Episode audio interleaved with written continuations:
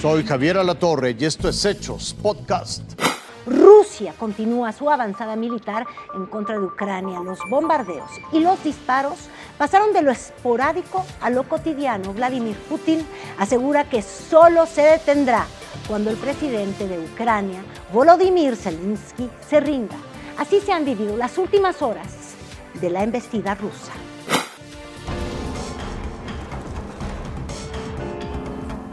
Luego de una madrugada de cierta calma, el avance militar ruso se reanudó sobre Ucrania. Kiev, capital del país y refugio del presidente Volodymyr Zelensky, es el objetivo. El blanco de la lluvia de misiles que el ejército rojo asegura caen con precisión quirúrgica, aun cuando golpean zonas habitadas por civiles.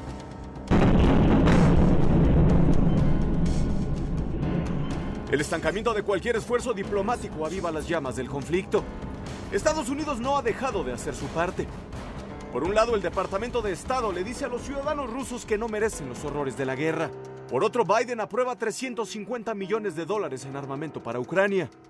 Así el conflicto se alarga y la nación europea se endeuda, mientras ellos, del otro lado del Atlántico, están a salvo golpeando el avispero. We're continuing to look for ways to support Ukraine to, defend themselves. We have continued to do that, and uh, uh, we're going to look uh, uh to do that going forward. And we're very actively engaged in, in those efforts to, to help them better defend themselves through both lethal and non-lethal assistance. La cúpula rusa ha ordenado que el asedio se mantenga por todos los frentes. западными странами на Украину за последние несколько месяцев. Среди трофеев американские противотанковые комплексы «Джавелин» и британские «Энлоу». Подразделения Вооруженных сил Российской Федерации En tierra los soldados avanzan a pie o encima de bestias inmunes al fuego enemigo. Por aire las sirenas no paran de sonar como preludio de la lluvia de misiles. En las carreteras el éxodo tiene colapsadas las principales arterias del escape. El presidente ucraniano no ha dejado de pedir ayuda a la OTAN, a Estados Unidos y a la Unión Europea a todos los organismos y naciones que antes del conflicto parecían apoyarlo y ahora lo han dejado solo contra un Goliat al que las piedras no le han hecho ni medio rasguño. Raciel Cruz Salazar, Fuerza Informativa Azteca. Y en más de este tema, este sábado el canciller Marcelo Ebrard informó que familias mexicanas evacuadas de Ucrania están llegando a Rumania gracias a la protección de la red diplomática. Y fíjese usted, el canciller agregó que la embajadora de México en aquel país, en Ucrania, Olga García Guillén, reportó que hay toque de queda en esta nación, pero mantienen comunicación con al menos 90 mexicanos que en las próximas horas también van a ser trasladados de Rumania.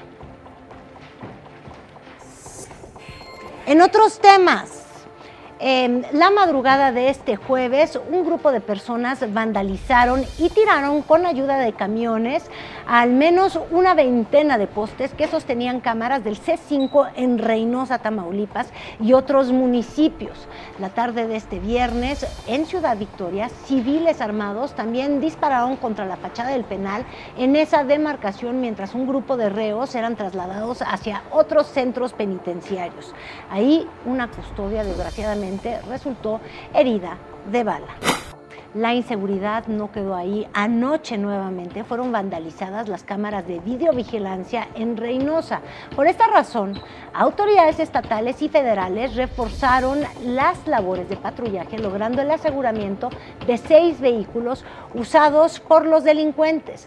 En tres unidades había cartuchos percutidos y ponchayatas en la frontera entre Chihuahua y Texas y Nuevo México, esta mañana se realizó un mega operativo de seguridad. La finalidad fue ubicar objetivos prioritarios como criminales que se mueven entre México y Estados Unidos. Participaron elementos de la patrulla fronteriza, la Guardia Nacional, así como policías municipales de Ciudad Juárez.